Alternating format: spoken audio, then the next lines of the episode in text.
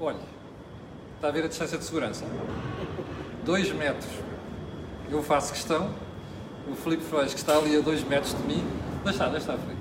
Uh, Carolina, pode pôr aqui. Uh, o, o Filipe está aqui a 2 metros de mim e fez questão de estar a 2 metros de mim, distância de segurança. Um, porquê? Porque tenho que dar o exemplo, além de mais, ele não pode ficar doente, como ele já me explicou. E antes de continuar, gostava de perguntar a quem está a ver se está tudo bem com o som. Com a imagem já percebi que está, com o som é uma questão que eu vou pedir a Vossas Excelências para me informarem. Bom, então é assim. Quem está comigo é o Filipe Frois, é conhecidíssimo da televisão. Eu acabei de lhe dizer que a primeira entrevista que ele deu, em que explicou o problema da pandemia, foi das coisas mais importantes que eu vi na minha vida, porque foi verdadeiro, verdadeiro serviço público. E é com o Filipe Frois, que é pneumologista, como sabem, intensivista, é doutorado em saúde pública. E nós vamos falar sobre o quê? Adivinhou? Sobre a pandemia. E também vamos confrontar a posição que ele tem com aquela que foi veiculada aqui há uma semana pelo médico Gabriel Branco, que, como sabe, pertence ao grupo Médicos, Médicos pela Verdade. Filipe, hum, esta questão da distância de segurança é crítica, já percebi. É, é crítica, e se não fosse crítica, para as pessoas verem, está aqui a máscara, sobre as minhas coisas. É uma máscara nova que eu trouxe agora do hospital. Ora bem, muito obrigado por esta oportunidade. Em circunstâncias... eu, eu é que agradeço. Eu, em circunstâncias habituais, isto é um horário para mim completamente impossível. Portanto, eu nunca consigo aparecer nos órgãos de comunicação social a esta hora, apareço sempre mais tarde. Mas atendendo à, à importância do canal e algumas afirmações que foram ditas, eu entendi, até como coordenador do Gabinete de Crise da Ordem dos Médicos, como membro da Task Force Nacional para a Covid, entendi que, em face do momento atual de coesão nacional, todas as dúvidas têm que ser dissipadas e que tem que se perceber, quando alguns falam na verdade, é que onde é que está a verdade? Porque a verdade está em quem tem conhecimento para fundamentar o melhor possível as decisões. Eu posso dar vários exemplos, não sei para onde é que é que eu comece, eu depois começo a falar e, e explico imensas coisas. Portanto... Filipe, pode começar pelo mais fácil para quem está daquele lado perceber e, sobretudo, com linguagem que a malta perceba, que eu sei que é aquilo que o Filipe faz, aliás. Então vamos dizer assim, quando nós queremos, a nível médico, a nível de intervenção, neste caso de saúde pública, é fundamental uma decisão, nós temos aquilo que foi uma palavra que se tornou muito frequente, que é a chamada evidência. Evidence em inglês. Muitas vezes em português se diz, mais corretamente, prova. Nós não temos os mesmos níveis de evidência para fundamentar todas as decisões. Porque há evidência, prova, que é impossível de fazer.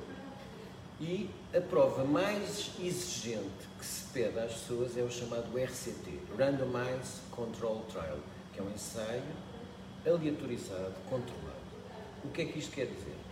No caso da, da pandemia da gripe falando, por exemplo, o que é que era pedir um RCT, um ensaio aleatório, controlado sobre máscaras. Era, por exemplo, nós termos, eh, faz conta, mil profissionais de saúde, mil profissionais de saúde com máscara, e outros mil profissionais de saúde sem máscara, que durante um período de tempo suficiente para adquirir a doença, imaginemos, por exemplo, um mês, iriam tratar com doentes que não saberiam se estavam infectados ou não. E, portanto, e depois nós íamos comparar os médicos que usaram máscara e os médicos não usaram máscara e que tiveram todos os outros comportamentos iguais, perante doentes que não sabiam se estavam infectados ou não, íamos ver quantos é que seriam infectados, quantos é que se envolveriam doenças graves e, eventualmente, quantos morreriam. Quantos morreriam? Quantos morreriam? O que é que isto significa?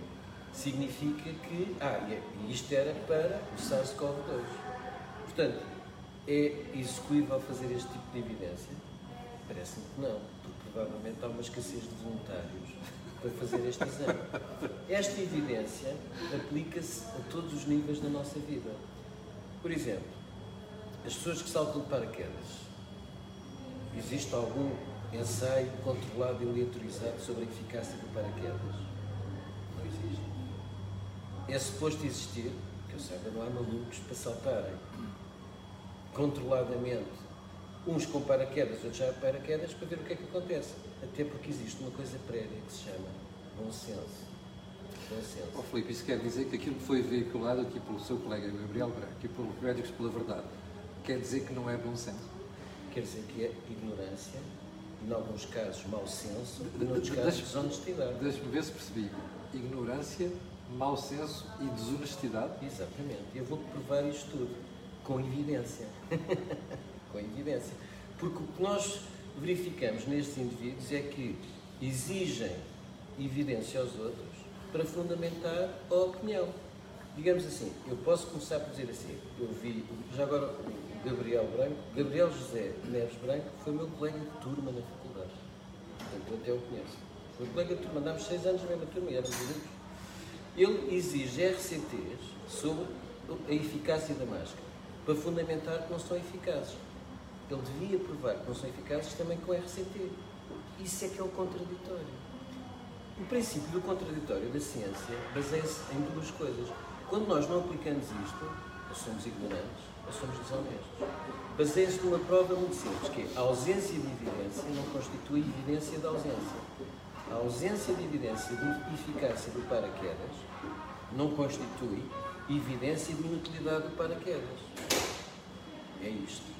Segundo, a, a, a, ciência e a evidência não são democráticas. Não é de acordo com aquilo que a gente acha, aquilo que a gente gosta de ouvir, quantas mais pessoas votarem ou quanto falarem mais alto, que é o que eles querem. Se tivermos aqui mil pessoas a dizer que 1 mais 1 é 3, a ciência continua a dizer sempre que 1 mais 1 é 2. Estes são os princípios do contraditório científico. E o contraditório científico, vou dar agora um outro exemplo vamos, que eu vi na sua figura, na sua página do WhatsApp, você é montado. É verdade, sou montado. E agora vou-lhe perguntar, porquê é que usa capacete?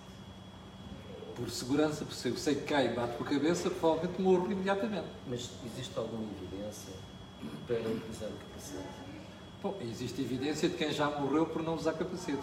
Mas há pessoas que tiveram acidentes sem capacete que não morreram. Então, existe algum RCT? Sabe se existe algum RCT sobre a utilidade do capacete? Não é muito melhor andar de moto sem capacete ao ar livre? E porquê que, por exemplo, se a pessoa pudesse andar de capacete, eh, ou neste caso, andar sem capacete, porque se não há evidência para se utilizar o capacete, a gente até podia fazer aqui um, um, um, um movimento que seria motares pela verdade. e o motares pela verdade seria, eu só uso capacete se houver um RCT que prove que o capacete é eficaz. Nunca vai haver um RCT sobre a eficácia do, do, do capacete. Nas máscaras, nós estamos num nível muito mais alto de capacete. Nós não temos RCTs, mas eu trouxe mais de 20 artigos, meta-análises, revisões temáticas, estudos observacionais. Se tivermos tempo, vamos lá. Mas voltando ao capacete, não existem estudos controlados e aleatorizados sobre a eficácia e a segurança do capacete. Portanto, o que é que nós devemos fazer? Não vamos usar capacete. Nós somos os motares pela verdade. Mas há alturas que pode dar jeito. Então, quando der jeito, a gente põe antes. Isto é racional. Então, se eu sei que vou ter um acidente, preciso do, do capacete, ponho antes. Mas há algum motar que sabe com antecedência quando é que vai ter um acidente. E se soubesse, não era para pôr o capacete, era para evitar o acidente. Portanto, isto é Portanto, nós vamos passar de um movimento motares pelo, pela verdade para motares pela ignorância. Porque estamos a confundir para determinadas áreas de intervenção a necessidade de estudos que nunca vão haver. Mas, eu, eu compreendo posições diferentes na ciência, como existe aqui na medicina. O Filipe e as que estão do seu lado dizem uma coisa, o Gabriel Branco, que estão do, do, do lado do médico da verdade, dizem outra completamente diferente. Eu percebo divergências, mas a mim o que me preocupa como cidadão, e as pessoas estão aqui a ver, são prova disso, nós estamos quase com o recorde de audiências, em, pessoas estão a ver ao vivo, um, e essas pessoas querem perceber uma coisa, como é que vocês podem estar 180 graus tão divergentes? Isto é que preocupa a malta, porque são discursos radicalmente diferentes. Olha, isso é uma boa pergunta. Muitas vezes uh, as pessoas com, por, uh, por ignorância, por necessidade de protagonismo, tentarem ser diferentes, uh, têm necessidade de fazer estas afirmações. A mim o que me preocupa não é só isso. É assim, se num momento crítico como este, em que eu trouxe, eu também aqui, mais de 20 artigos sobre a utilidade das máscaras. Quando foi dito que não havia evidência das máscaras, a gente tem que perceber, não há evidência lá só RCTs. Eu trouxe, está aqui, uma súmula artigos sobre máscaras. É claro que eles podem dizer assim, ah, alguns destes estudos são com, com outros vírus respiratórios. É verdade. Nós temos que beneficiar das aprendizagens anteriores. Este vírus só tem nove meses. Nós não podíamos ter estudos para este vírus. Alguns destes estudos reportam-se em uh, análises observacionais em que se compararam hospitais onde ao princípio pensava-se que não havia pandemia e as pessoas não tinham máscara, depois compararam com o que esse hospital passou a fazer Sim. com máscaras. E o que é que se verificou? Todos estes estudos que demonstram que o nível de evidência necessário para fazer o RCT é insuficiente, e este estudo, é um estudo do Lancet, talvez seja das três a revista, e convém dizer que a revista Lancet é das mais conceituadas é no campo da medicina. E já agora eu vou lhe dizer que o Filipe enviou-me alguns destes, destes artigos e nós vamos disponibilizá-los aqui na página, que é para não ficar qualquer dúvida. Este artigo diz assim precisamente: não existem RCTs, mas nós fizemos uma análise com 172 estudos observacionais, fizemos revisão sistemática e fizemos e permitiram-nos concluir que as máscaras podem resultar numa importante, vou dizer em inglês, large reduction in the risk of infection, com uma redução do risco até 85%. E dizem mais, a, a evidência, a associação entre eficácia é maior com a utilização de respiradores do que máscaras cirúrgicas. É 95. E se nós associarmos isto ao distanciamento social e à proteção dos olhos, ainda temos mais resultados. Ora bem, voltando às motas. Portanto, temos, passamos dos motares pela verdade, pelos motares pela ignorância. pela ignorância. Mas agora qual é o problema de fazer a decisão para a pandemia? Quando nós começamos a pôr em causa todas estas medidas, porque o que nós necessitamos agora é de redução de risco, nós não conseguimos ter prevenção absoluta. Quando nós começamos a fragilizar os nossos mecanismos de defesa, começamos a pôr a vida de terceiros em risco. Então já não somos mortais pela ignorância, somos ignorantes pela irresponsabilidade. Bom, então agora deixe-me ir mais longe. Uh, uma das pessoas que nos vê e que me viu hoje de manhã e disse que eu, quando eu disse que ia entrevistar o Filipe, uh, disse assim, então, mas pergunta ao Filipe porque é que ele dizia inicialmente que a máscara não fazia qualquer sentido. Também perguntei isso, exatamente. Aliás, mandaram até um excerto do vídeo sim, sim, consigo, sim. foram tão precisos, mandaram é um excerto do vídeo consigo. Esqueceram-se de mandar uh, uh, o mais importante, a data em que isso foi dito. Está a ver? Isso foi dito numa altura em que não havia atividade em Portugal. Nessa altura, o que eu disse foi assim: estamos a desperdiçar recursos. Nesta fase que não há atividade em Portugal, usar máscara é desnecessário, não faz qualquer sentido. E estamos a desperdiçar recursos que nos vão ser fundamentais mais à frente. Portanto, a resposta é consigo Porque se me perguntar uma coisa daqui a 5 anos, eu se calhar digo uma coisa contextualizada há 5 anos. É? Bom, agora voltando a outra afirmação que foi feita. O que é que isso é? Desonestidade, está a ver? Isso é mais um. Isto já não é ignorância. Os indivíduos que fizeram, eu já vi essa peça também já montada. Eu, eu já a conheci, mas tinha que lhe colocar esta não é? questão é, aqui. Isso não é. E obrigado por essa oportunidade, porque eu, por acaso, eu nem tenho tempo para responder a estas pessoas todas. O meu dia, como eu disse há bocado, já não tem 24 horas, tem 32. E, portanto, essas pessoas que fizeram isso foram desonestas. E a pergunta que eu faço é: querem que sejam estas pessoas ou ignorantes ou desonestas a tomarem as decisões que podem influenciar no ativo mais importante, o ativo económico, nós todos temos, que é a vida, a saúde, a autonomia e a qualidade de vida. São estas pessoas que vão decidir, com base em ignorância, com base em desonestidade, o que é que devemos fazer como já percebeu, estamos aqui a dar voz ao outro lado do movimento que nós ouvimos na semana passada. É o Filipe Frois, eh, que é doutorado em saúde pública, é pneumologista e intensivista. Filipe, outra das questões veiculadas pelos médicos pela verdade e também por muita gente que Vamos acabar com esse conceito de médicos pela verdade. Esses médicos não são pela verdade. Oh, oh Filipe, mas eu só posso, eu, eu não, não, estou aqui a julgar, estou a referir aquilo que é o nome que as pessoas utilizam. Apenas isso. Os auto-intitulados, licenciados em medicina, que confundem a opinião deles com a verdade.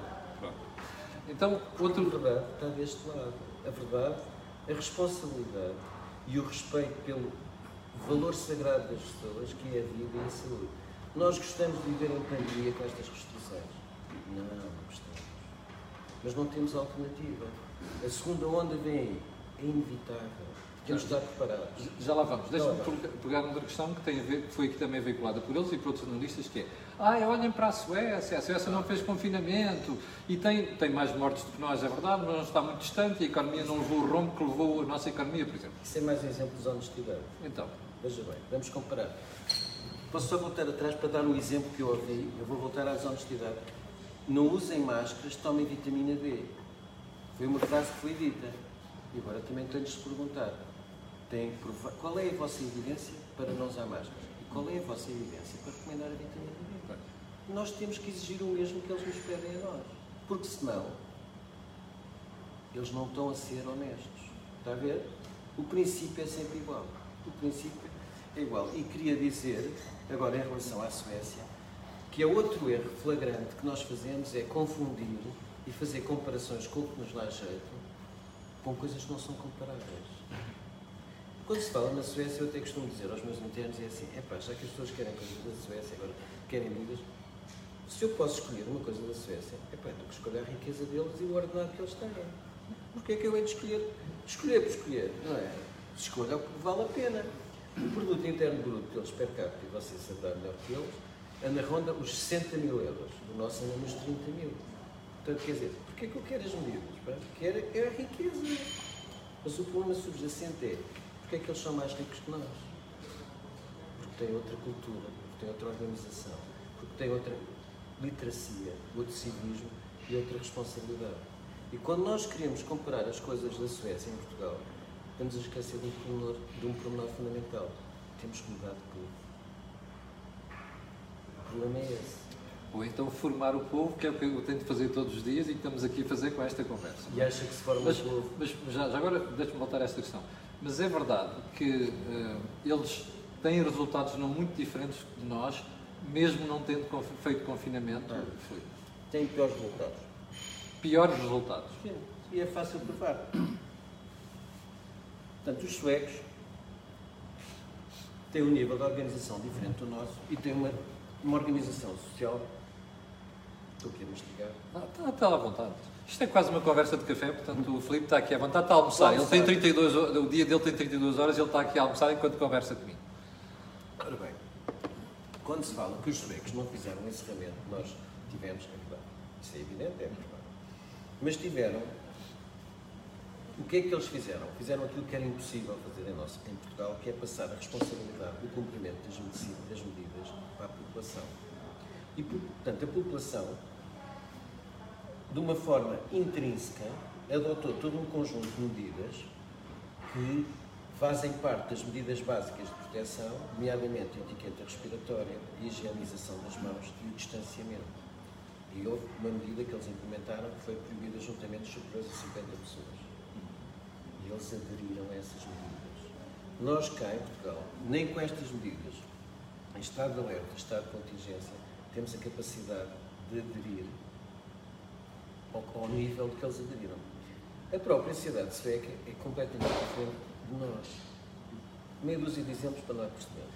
40% da população sueca vive sozinha, E isolada também. isolada. Eles não são tão efusivos como nós, mas paciência. 95% da população com mais de 105 anos, que nós sabemos que é a população de risco, não contacta com pessoas com menos de 40 anos. Portanto, eles se calhar viam os netos, mas veem os netos uma ou duas vezes por ano. Nós cá temos frequentemente os avós irem buscar os netos à escola. Quando a família tem um filho que entra para a faculdade, em Portugal, o que é que acontece? O filho fica em casa dos pais, muitas vezes arranja emprego e continua em casa dos pais, muitas vezes casa e ainda continua em casa dos pais, porque a habitação é caríssima. O filho vai para a faculdade na Suécia e vai viver num apartamento, uma residência da faculdade. Portanto, esta estrutura social é uma estrutura diferente. O nível de literacia, agora começando a chamar os termos técnicos, capacitação, cidadania e responsabilidade é diferente. Mas apesar disso, eles tiveram até agora, vamos começar então agora a fazer os números. Tiveram cerca. A Suécia é um bom país para nós compararmos porque temos os mesmos números de habitantes. verdade. Portanto, eles tiveram. Nós, para comparar as mortalidades entre os diferentes países, a gente não pode comparar com números absolutos. No caso da Suécia, podemos, temos o número de habitantes, mas utilizando uma métrica para nós compararmos com Eu trouxe os números para nós compararmos, por exemplo, com os países vizinhos deles. E já vou explicar porquê. Então o que é que a gente tem? Em termos de mortalidade global, Portugal não está mal. A gente depois pode explicar quais foram as outras consequências disto. Estamos em 41 lugar, com 185 óbitos por milhão de habitantes. A Suécia tem 3,1 vezes a nossa mortalidade. Está em, nos piores, portanto aqui à frente é pior, está em 13 lugar, com 580 óbitos por milhão de habitantes, ou seja, perto dos, dos 6 mil óbitos. A Dinamarca, agora vamos falar nos países vizinhos. Isto é importante porque a gente depois quer comparar, tem que comparar a Suécia com o que eles têm, com o que eles têm os vizinhos do lado, não é com o que nós não temos. A Dinamarca, já agora, está melhor que nós, está em 60 lugar, portanto em 60, com 110 mortes por milhão de habitantes. A Finlândia ainda está melhor que a Dinamarca, está em 80, 80, com 61 mortos por milhão de habitantes. E a Noruega está em 87, 87, com 49 óbitos por milhão de habitantes. Qual é a particularidade? É que os suecos têm três vezes mais mortalidade do que nós. É verdade, é. Mas, por exemplo, em relação aos finlandeses ou noruegueses, têm 10 vezes mais. Não é? Agora vamos dizer assim: ah, não, mas a nossa mortalidade é fictícia. Eu ouvi este argumento também. Porque nós temos pouca mortalidade Covid, mas temos mais mortalidade não Covid. Ok? Tudo bem? Querem contas? Eu perdi tempo a fazer estas contas e por isso. E são os gráficos que o Filipe me enviou e que eu vou disponibilizar-te aqui. Exatamente. Porque foi referido na entrevista que o Euromomo. Ok. O que é que nós temos que perceber? Então, já agora para as pessoas contextualizarem. Nós não temos o mesmo Serviço Nacional de Saúde, nós não temos o mesmo país, a mesma organização, o, os mesmos recursos e não temos o mesmo Serviço Nacional de Saúde que a Suécia tem. Em condições basais, o nosso Serviço Nacional de Saúde está no limite. A pandemia veio pôr a nu muitas fragilidades do Serviço Nacional de Saúde. Se quisessem lutar pela verdade, aí está um bom tema para a verdade. Oh, oh, Filipe, mas isso é uma coisa que eu digo todos os dias nos meus programas matinais. A Suécia tem a capacidade de, de, eh, assistencial do Serviço Nacional de Saúde sueco é 3 a 4 vezes superior à nossa. A capacidade de embate perante uma crise é muito maior. Mas é comparável, e aqui é que vamos entrar nos países ao lado, com a Dinamarca, com a Noruega, com a Finlândia. Portanto, nós não podemos comparar resultados de Serviço Nacional de Saúde quando um tem três vezes mais do que nós temos. Portanto, nós realmente fizemos um bom resultado, mas é evidente que tivemos que alocar recursos não Covid para tratar Covid. Para salvar Covid e não Covid, que isso também não foi explicado. Filipe, já agora deixe-me fazer-lhe uma pergunta. Uh, não acha que nós cometemos um erro ao colocar de tal forma a pressão sobre alguns hospitais que eles deixaram de fazer consultas, exames, cirurgias e nós temos neste momento um nível de mortalidade muito mais elevado do que nos outros anos, o que pode querer indicar que há pessoas a morrerem porque não estão a ser tratadas. Eu reconheço isso. Mas agora nós temos que perceber é ir um bocadinho mais à frente. Quando nós tomamos essa decisão, e nós criámos áreas dedicadas ao Covid. Isso chama-se, é a norma, a famosa norma 004, nos termos técnicos, esta é a famosa norma 004, que levou, eh, o título inicial é uh, Fase de Mitigação, Criação de Áreas Dedicadas ao Covid. Essa norma, já agora que eu sou um dos autores dessa norma, um dos esquemas iniciais de intervenção, até fui eu que o fiz, foi feita na sexta-feira, 13 de março 2020 e foi apresentada à Sra. Ministra da Saúde no sábado, 14 de março de 2020. E foi apresentada no Ministério da Saúde, piso 3, naquela sala das reuniões, no dia 16 de março de 2020. O que é que nós estamos. Prognósticos no fim do jogo, todos nós acertamos. Eu acerto todos os jogos dos clubes todos de futebol dos últimos 10 anos, a ir ao livro e ver. Nós temos que tomar uma decisão em que tem que assegurar uma iminência de ruptura do Serviço Nacional de Saúde com base em informação dos nossos países mais vizinhos, dos nossos países vizinhos. Temos a Espanha a entrar em ruptura e entrou em ruptura. A Espanha está outra vez a entrar em pré-ruptura, nós não nos podemos esquecer disso. Nós tínhamos a Espanha naquela altura, em, ser, em termos de atividade viral, cerca de duas semanas à nossa frente e Aqui o confinamento foi essencial. E eu já explico todos estes dados. Só uma pergunta. Foi essencial durante aqueles meses todos ou bastava termos feito três semanas ou um mês? Pois, o problema é que nós só sabemos a duração agora. E na altura... Deixe-me só aí puxar a brasa à minha sardinha. Eu fui dos que todos os dias de manhã dizia que achava que estava a exagerar um tempo de confinamento antes, ou seja, não falei à segunda-feira, falei ao domingo e ao sábado. Eu, por acaso, a um, um programa do Miguel Sousa Tavares na TV e ela fez-me essa pergunta. E eu acho que, provavelmente, na altura, quando eu respondi, eu respondi com a honestidade daquele momento. Eu, talvez, neste momento, acho que se nós tivéssemos optimizado as medidas de prevenção e controle da pandemia, aquilo que agora alguns estão a pôr em causa, teríamos conseguido ter melhores resultados em menos tempo. Está a ver a importância das medidas. O problema é que a gente quer tudo. Sol na eira, chuva no naval, não é? confinamento, desconfinamento, não fazer nada e que as coisas corram, corram bem. A gente tem que perceber que tem que fundamentar o que faz e que está a semear para colher. Neste, neste momento, eu teria dito, se nós atacássemos com toda a nossa força naquele momento, provavelmente em duas, três semanas tínhamos tido mais resultados. O problema é que havia dúvidas, havia dúvidas sobre se era possível, sobre alguma fundamentação que ainda não estava disponível, e agora já estamos claros. E como estamos claros, voltar a esse tempo é perder tempo. Mas agora, voltar só para os números do Euromom, o que é que foi dito? Ah, o que não está aqui é, se nós entrássemos em ruptura com o Serviço Nacional de Saúde, não eram só os, as pessoas com Covid que iam ter formas graves e iriam ter mais graves. Os outros também. Os outros também. Morriam também, vou-lhe dizer. A nossa capacidade de reserva de cuidados intensivos naquela altura eram 400, 500 camas. Nós chegámos a ter 230 no pico da atividade em Portugal, 230, ok, chegámos a 50. Se nós tivéssemos a ocupação toda com Covid, bastava uma criança de 8 anos com uma apendicite precisasse ser operada e ir para os cuidados intensivos e não tinha vaga. Bastava uma criança de 10 anos que batia com a cabeça num acidente de bicicleta, precisava de fazer neurocirurgia para drenar um hematoma subdural, não tinha vaga. Voltávamos à mortalidade de há 100 anos. E, portanto, é evidente que houve algumas pessoas que se atrasou o, o, a intervenção e agravou-se o prognóstico. É verdade. Mas aquilo que foi feito salvaguardou o essencial para todos. Foi dar, manter a atividade urgente, salvaguardar uh, o, o, essencial no Covid, e salvaguardou-se muito bem, e o resto tentar aguentar. Nós agora fomos aumentando a nossa capacidade e vamos tentar esse equilíbrio. Mas se as pessoas começarem, começarem a pôr em causa as medidas de controle, o equilíbrio não se consegue obter. Está a ver a importância disto tudo estar. Oh, Filipe, eu vejo toda a gente que, sinceramente, como cidadão, neste momento é exagerar. É pá, não se pode ter uh, o pessoal uh, mais 10 pessoas, porque depois isto uh, potencia os contágios.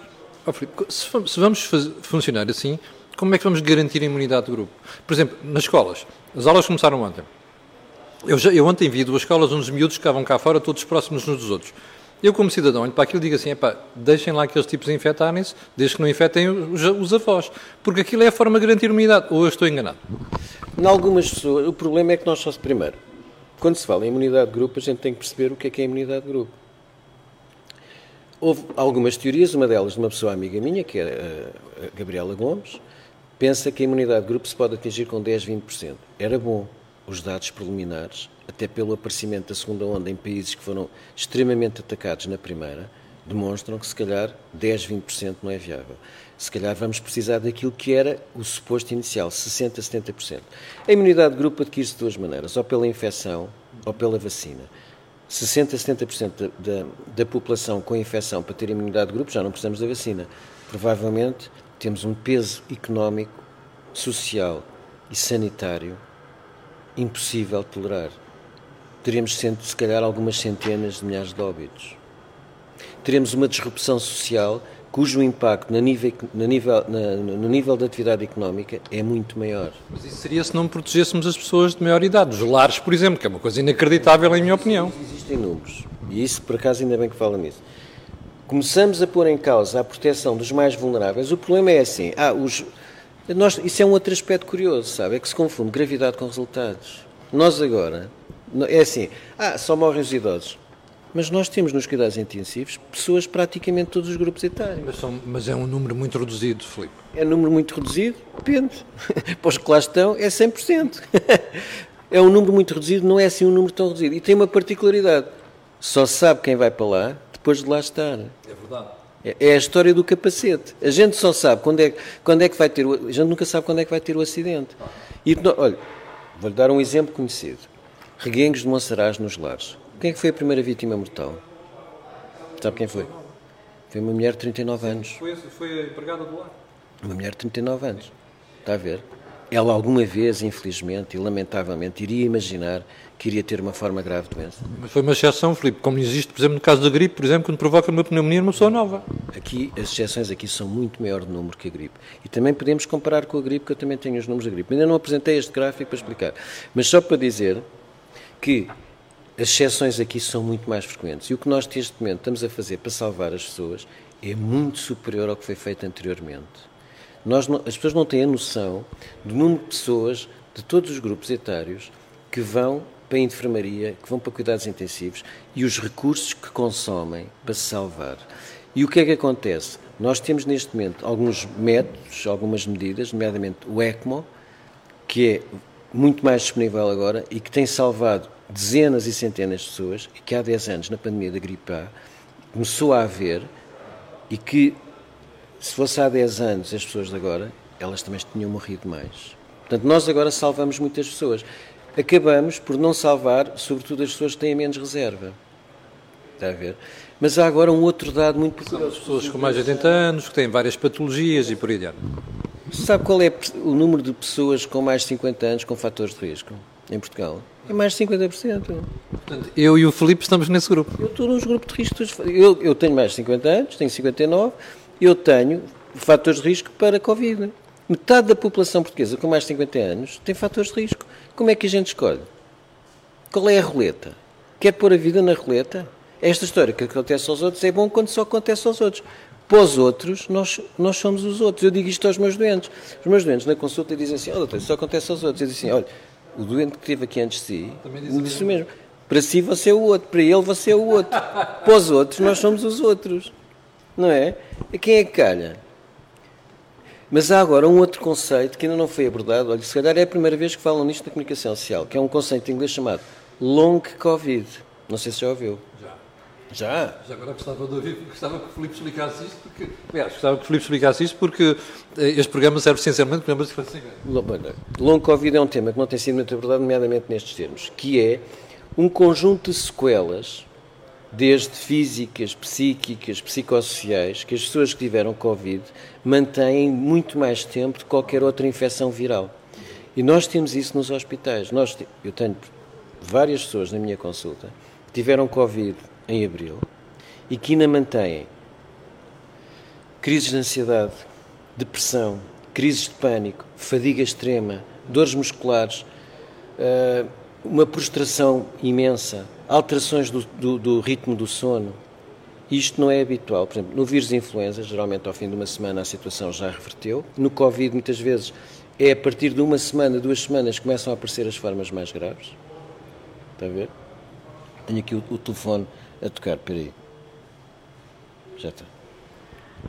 E este longo Covid, no fundo, é ainda uma incógnita. E há muitas pessoas que estão preocupadas e dizem assim: será legítimo estarmos a expor milhares, dezenas de milhares, centenas de milhares de pessoas a um vírus cujas consequências e sequelas a médio e longo prazo ainda não estão totalmente conhecidas e que, em alguns casos, pode ter impacto significativo na vida dessas pessoas? Posso fazer uma pergunta? Eu tenho quase a certeza que ali daquele lado estão duas mil pessoas em direto. Deve haver. Isso é bastante bom, caramba. Um, o, não consegue bater aquilo que eu faço de manhã no meu programa, que são 6.500 a 7.000. Mas enfim. Vamos a ver quem é. Ah, não, está bem. Vamos ver. O, o, o, Gabriel Blanco tem para aí quase 700 mil views. Vamos, vamos ver um desafio. Vamos ver quantos, é que estes, quantos views é chega este programa do Gabriel Branco eu também tive que ir ver, não é? E que não quer dizer que sejam likes, a gente não pode confundir views não, com não, likes. Não é a mesma coisa, não é a mesma coisa. Mas estava a dizer, eh, a gente olha para esta questão do, de, das consequências e depois uh, tenho certeza que alguém que está daquele lado deve estar a dizer assim: Ó oh, Camilo, pergunta ali ao Filipe se ele acha que nós devemos ter um novo confinamento, por exemplo. Uma boa pergunta. essa resposta depende de nós. Aí é que está. Depende de tudo o que nós soubermos e quisermos e, e mantivermos para assegurar o mais tempo possível a vida normal. Esta vida normal que a gente vive não é o novo normal, é o novo anormal. Por isso é que é importante não pôr em causa as medidas que são essenciais para salvaguardar o que é mais importante no nosso país: a manutenção do emprego, a manutenção da estabilidade familiar, a manutenção da estabilidade social. Se nós todos aderirmos de uma forma coesa a medidas simples, tivermos capacidade de implementar todos os procedimentos que estão recomendados, nós temos muito maior capacidade e o confinamento é mais distante. É isso por isso é que é importante este esclarecimento. Se nós todos soubermos manter medidas de controle e prevenção da infecção, o número de novas infecções é menor. Sabe porque é que este vírus tem este impacto enorme? Porque este não é qualquer vírus que provoca uma pandemia. Há, eu tenho uma comunicação sobre esta inevitabilidade, não vou ter tempo aqui para referir, mas este vírus tem que ter vantagens adaptativas. Uma das vantagens adaptativas, como é evidente, é um vírus desconhecido para nós, todos nós somos suscetíveis. É, nós não temos medicamentos específicos, logo uma delas, nós não temos qualquer historial de vacinas para o coronavírus, tínhamos para o vírus influenza, e é o aspecto mais importante. São pessoas que estão infectadas e são contagiosas e que não têm sinais e sintomas. E algumas têm formas muito ligeiras de doença que não valorizam dentro da variabilidade diária de sinais e sintomas. E essas pessoas é que muitas vezes certamente involuntárias, involuntariamente são os agentes infiltrados do vírus na comunidade. Daí a importância de nós sempre, sempre dizer, ah, eu estou pá, eu sinto bem, estou sintomático. Pode estar infectado, pode estar a transmitir. Se nós usarmos sempre máscara, se nós mantivermos o distanciamento social, se fizermos a higienização das mãos, se fizermos etiqueta respiratória, o risco de cadeias de transmissão daqui resultantes é enorme. E mais, se nós, quando tivermos um caso confirmado, formos fazer o rastreio laboratorial de todos os seus contactos de alto risco, nós vamos encontrar aquilo que a gente encontra às vezes nos hospitais quando pesquisa. Casos assintomáticos e assim, pá, este indivíduo estava assintomático. A importância das medidas, a adesão às medidas, a compliance às medidas, a robustez da medida, a uniformidade de processos, a clareza das instruções e a coerência de tudo o que fazemos são a nossa melhor vacina contra o confinamento. Olha, mas eu aqui vou puxar dos meus galões e vou dizer ao médico, o doutorado, que eu aqui estou em desacordo. Eu acho que nós não aguentamos, a economia não aguenta, vamos todos para a ruína fazer um novo confinamento. Espera aí, não é desacordo. Toda a gente concorda com isso. Nós o que temos de diferente é, eu ponho a hipótese desse cenário acontecer, se nós não soubermos controlar a situação. Portanto, o que nós temos que fazer é: eu não quero o confinamento, eu tenho que adotar todas as medidas para o evitar. Se nós não o fizermos, e quando aparecem ignorantes pela irresponsabilidade, a pôr isto em causa, são essas as pessoas que levam ao confinamento. Está a ver? Está a ver a importância disto tudo. Mas espera aí, estamos quase a acabar. Sim, vamos, vamos para o gráfico. Quer dizer, é sempre exigida evidência. Agora tenho aqui evidência. Nós, para compararmos então agora a mortalidade, foi dito assim: ah, mas agora nós temos mais mortes Covid, temos poucos mortes Covid e temos mais mortes não Covid. Ok, eu trouxe os dados do Euromomo. Se nós temos um Serviço Nacional de Saúde três vezes ou quatro superior ao nosso, nós temos que comparar a atividade de um país em termos de Serviço Nacional de Saúde com países semelhantes com o mesmo Serviço Nacional de Saúde. Por acaso os suecos têm azar. É porque a mortalidade. Suécia está aqui. Eu, eu, vou pôr isto depois aqui na página, este gráfico que o Filipe me enviou. Portanto, a mortalidade dos suecos foi muito maior que a nossa. E agora nós estamos a crescer e eles também estão a crescer. Mas, por exemplo, a Finlândia está muito menor que a Suécia. A Noruega está muito menor que a Suécia. A Dinamarca está muito menor que a Suécia. E eles, temos que comparar o Serviço Nacional de Saúde deles com o que é comparável com os outros países. Porque comparar o nosso Serviço Nacional de Saúde, que tem três vezes menos ou quatro vezes menos os recursos suecos, não é honesto. Filipe, uma última questão que tem a ver com vacinas. Hum, não acha que está a deixar a política invadir demasiado o espaço que devia ser da ciência? Eu digo-lhe porquê. A União Europeia anuncia que já comprou não sei quantos milhões de vacinas. Então vamos lá, vamos lá. Olha, trouxe o artigo do Financial Times. Eu também o li. Veja bem o que é que ele diz. Diz uma coisa que é assim: nós vivemos num país em que a influência política nas nossas instituições é nula. Está a ver? Nesta entrevista ele diz isso. As decisões são feitas pela Direção-Geral de Saúde na Suécia, em que o poder político não influencia. Está a ver?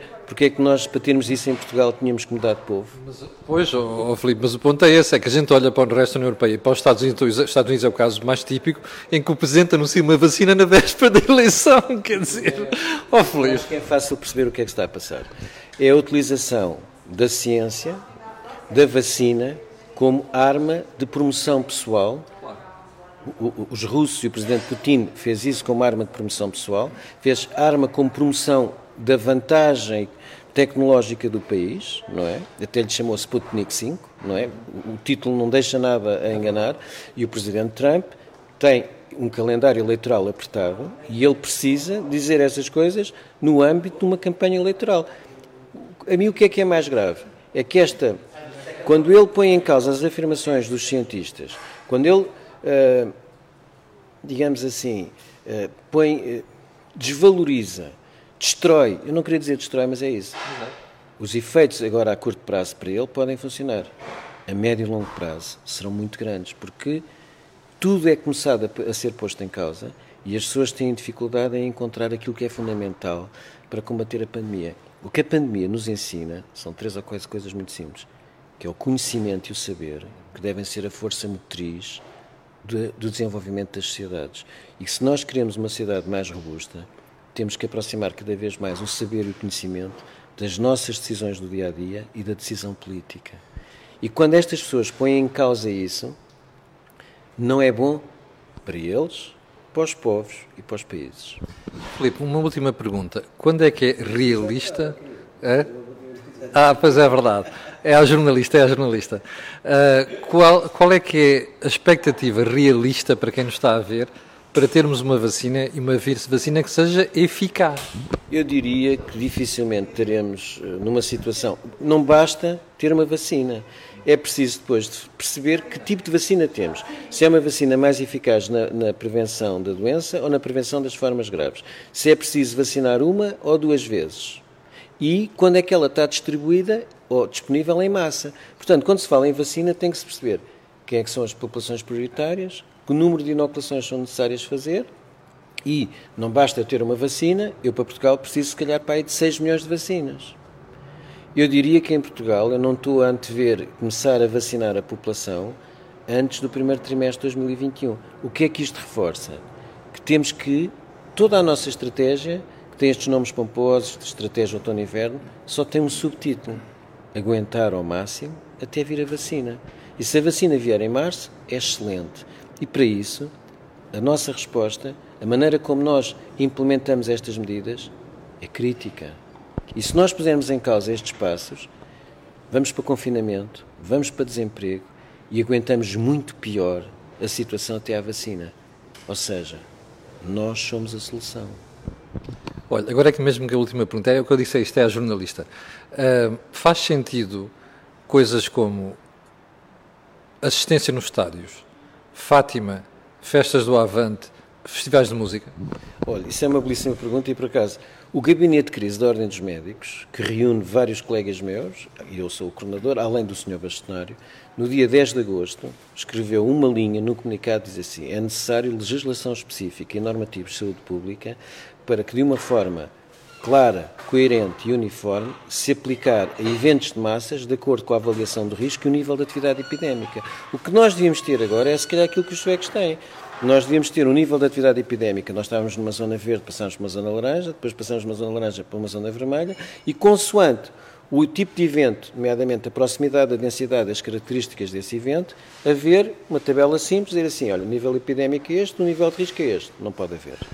Sumarizando, o que o Filipe disse hoje nesta conversa é um, uh, não siga os conselhos dos médicos pela verdade Por favor, isto não há médicos pela verdade. Os médicos pela verdade são as pessoas que estão a trabalhar com doentes a fazer o melhor. Eu diria os ignorantes pela irresponsabilidade, que eu acho que demonstrei cabalmente e com provas, com evidência, não é? Com evidência, são pessoas que têm um efeito imediato agradável de algumas pessoas que estão saturadas. Um dos grandes inimigos da pandemia é a saturação. As pessoas estão fartas. E o que é que fazem? Quando a pessoa está saturada, faz disparados. O que nós temos que dizer é assim: isto é uma ultramaratona. Se nós todos soubermos manter as medidas, estarmos coesos e aguentarmos, é a única maneira que a gente tem de chegar melhor ao fim. Filipe, quero agradecer esta conversa, sobretudo porque ajudou de forma muito simples a explicar às pessoas o que é que está aqui em causa e já agora desejar-lhe um excelente trabalho e, sobretudo, dar-lhes parabéns pelo trabalho que faz. Muito obrigado. E mais alguma dúvida, voltarei cá, se for preciso. Ah, seguramente. Olhe, foi a conversa improvável com Filipe Frois pneumologista e intensivista, doutorado em saúde pública. Isto foi a oportunidade que eu dei a este lado de contradizer aquilo que o outro grupo disse na semana passada. Para o final, resta-me agradecer às 2.200 pessoas que estão em direto e pedir a estas e às outras que vão ver aquilo que eu peço sempre, até pelo bem da verdade, que é fazer, colocar um gosto e fazer partida nas redes sociais. Também já percebeu porque aquilo que você ouve aqui não ouve em mais sítio nenhum. Eu voltarei amanhã, não, perdão, amanhã voltarei com o desejo imediato. E na segunda-feira, às 8 da manhã, com o comentário matinal. Obrigado, fique bem e tenha um grande fim de semana.